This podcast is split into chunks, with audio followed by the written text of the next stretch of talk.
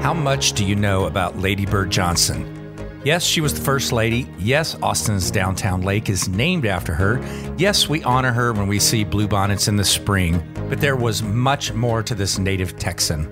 Learn more about Lady Bird, the businesswoman, political advisor, and philanthropist in the exhibit Lady Bird Beyond the Wildflowers at the LBJ Presidential Library.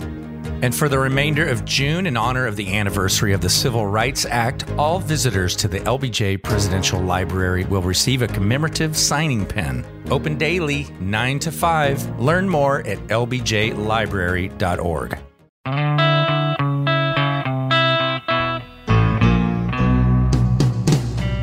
literally an institution in this town of digging up old photos, old stories, collections, everything you can imagine under the sun about this great city. Greasy spoons, dives, old clubs. If you love this city, you're going to love it even more. Real people, real stories, real places. This is the Austin Found podcast.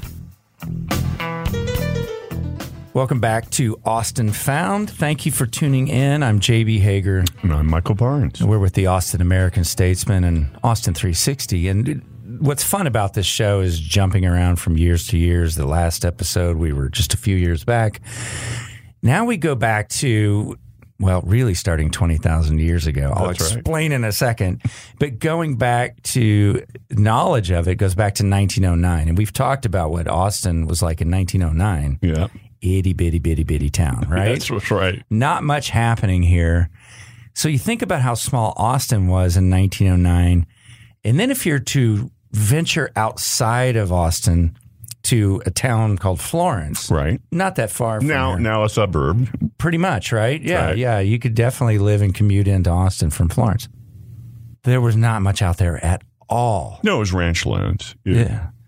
And it's hilly. It's hilly, rough terrain out there. It is. It is. It's well watered, and it's pretty. The place that we're going to be talking about, the Gault site, is a got a little canyon and then a meadow, and it, so it had everything that humans needed. It had versions of shelter and food and water, and also chert. That was the most important thing. I don't know what chert is. I have to admit that I didn't. It's like flint. Okay. And so you use it on your projectile point if you're living in the Stone Age. Mm. And so 20,000 years ago, the first Austinites were living. it's not you and I? No. They were living out there. And this this has only recently been understood. Uh, early on, they uh, archaeologists figure out well, this goes back to as far back as we know, like 13,000 years ago. But now they're finding artifacts that, and they're using analytical tools that prove that it goes back, this particular site goes back to 20,000 years ago, which is a lot further back than historians hmm. and mm. anthropologists and archaeologists have thought. And who was Gault? Gault owned the land back in 1909. You brought up 1909. And on Buttermilk creek and he turned up all these artifacts while cultivating while you know just easily finding stuff. oh stuff. yeah they were just near the surface they were everywhere mm-hmm. and so that's why it's named after him and then in 1929 professor professor j.p pearce who was the former principal of austin high and the founder of ut's department of anthropology led the first formal dig at the site and what kind of stuff were they finding?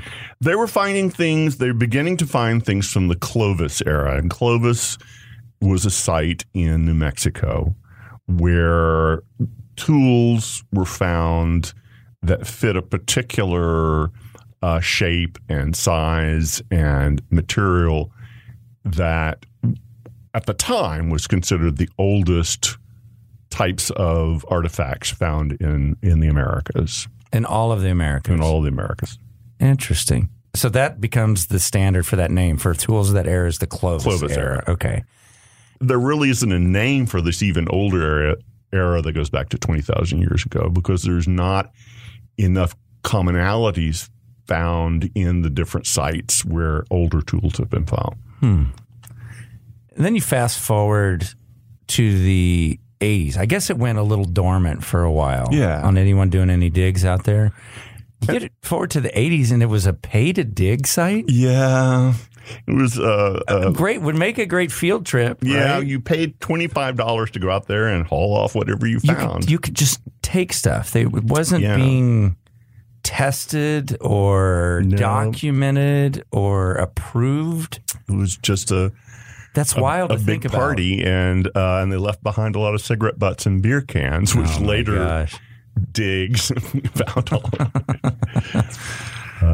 Interesting. And then what kind of stuff were they finding in the 80s? Again, just surface stuff kind of thing like we were talking about? More, they were beginning to find things that were older and older. And one of the things they found was a mammoth jawbone. And that's that's quite a find. Just before they wrapped up the University of Texas's most recent formal dig there, they found a stone floor of what is could be considered the oldest building in North America. the surface floor of the oldest building. Right. Who's in control of this land now? Yes. Well, the Archaeological Conservancy, and they're associated with the Gault School of Archaeology. This is a group that not only continues to interpret the site, they give tours. And if you have 10 people, you can get a tour of the Gault hmm. site. Now, I will warn you that it's been covered back up. You don't get to see the kind of open pit digs that you see in like Raiders of the Lost Ark yeah, or something. everyone thinks of. Ra- I I thought of Raiders of the Lost Ark when when I was reading this. Say, what do you mean they've covered it back up? Like, uh, like, like? Are you talking about like a canvas cover or like put Soil. dirt back over? it? Soil on it, yeah, Really? which And- protects it. Oh, and so it's something they can easily remove Oh, if they they could- decide to go. Future generations could go back in. Do they feel like they found everything that this has to offer, or there could be more real organized digs at this site? That's a fantastic question. And another time that you have uh, motivated me to do a follow up interview with the original people because I love spending time out there. Uh, and the, the head of it, D. Clark Wernecke, who's the executive director of the Gault School of Archaeological Research, and his assistant, Tom Williams, were fantastic tour guides. Mm-hmm. Terrible puns. Oh no! which I happen to have a soft spot for. Do you? Yeah. Uh, we, Yeah. we don't have the pun off anymore, do we? I think we, oh, well, we haven't had it during the pandemic. The O. Henry pun off. Maybe they did it online. I Have you ever participated? I have observed it. Okay. I, I agree that the the lowest form of humor, but I still love them. it, it will make you laugh, right? Mhm. And didn't they also find uh, some forms of art? And how far Oh, back yeah. might that have been? Yeah, no, they they found uh, artifacts that may be among the oldest pieces of art uh, around and in, in the Americas.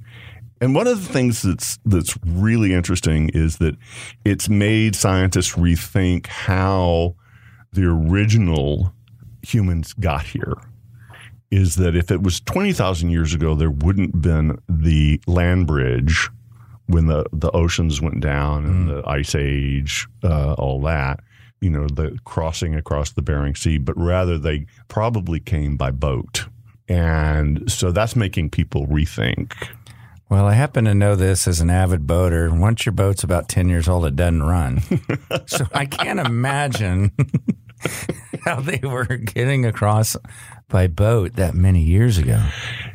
Following the coastlines, I'm sure. Yeah. But, uh, you know, I try to imagine that kind of thing, and it's just daunting. Signing up to get on a boat with so much unknown. It's just mind boggling. Yeah. It really is. So this is fun. This is fun. I like how you, how you proposed this when you toured in 2019. You go, here are my takeaways. Mm-hmm. We'll go through. There are 10 of them. Let's go through them one at a time. The first one is that the oldest projectile points from the site are now on display at the Bullock Texas State History Museum, hmm. which you can go and see anytime. And just as you go in the the new exhibit about the oldest eras of Texas called Becoming Texas, and just to the right, the star artifact is something from the Gault side of the projectile point. It makes me think about how many people walked away with things like that in the 80s. Exactly. It might be have some real and they're sit- value. sitting in some Box, a drawer. yeah, and nobody knows, and nobody will ever know. Gosh. So, second from my list was that they're dating more and more artifacts back to 20,000 years ago. And so it, it's among a dozen pre Clovis sites now in the Americas. Hmm. Another thing is that computers are helping to collate the millions of artifacts, and they're using GIS, Ge- Geographical Information Systems, so that you know where the artifact was found. You mark it as being from this precise spot. Oh, this is more of a mapping of it, not It analyzing the material. No. Mapping of where it was and Yeah. what period. And and then there are all kinds of new techniques for looking at the material itself. Hmm. And I'm going to stumble over these names, but one of them is called optically stimulated luminescence dating. And basically, soil samples are taken horizontally from different strata, top to bottom. Then, in a dark room, small particles of quartz and feldspar are separated from the sample and exposed to a special light. And under these optical stimulations, they give off an energy that tells us when they last saw the sun. Oh my God. Who thought that up? That's unbelievable. And they they also have uh, a method for seeing what's on an artifact better, you know, like incised stones. And so, Did you feel like you were back in school? well, I was learning a lot that I didn't know. I can tell you that. Uh-huh. They use polynomial texture mapping, which takes all these photographs of the tiny artifact and then combines them in a way that the image can be manipulated so you can see the faint lines on the piece of stone better. Hmm. This is deep stuff. I, it, I know. Yeah, my head is spinning. I was delighted to be able to go there, and, and I was delighted to have the, the the tour guides that I had. And I think we need more interest in archaeology in Texas and in the Austin area. Yeah, it, like he said already, when you say archaeology, we think about Raiders of the Lost Ark, like as if because we're a younger land, it doesn't matter. It absolutely. It absolutely matters. Absolutely. And then uh, and I started thinking more about what you said with mapping is you said they found more of these pre-Clovis periods. If they hmm. start mapping it with all the, they might figure out some migration and Yeah, if other if other pre-Clovis sites are are found, they can start telling all kinds of things, as you say. How did they get there? Mm-hmm. How are they connected? Did they trade? You know, a, a lot of archaeology in Texas has to do prior to the arrival of the Europeans and what can we tell that people traded? Like, for instance, if they have shells from the Pacific Ocean, oh right, they somebody traded to get those. you, know, where they came, what direction they came yeah, from too. yeah, or something you only see East Coast. exactly. Huh.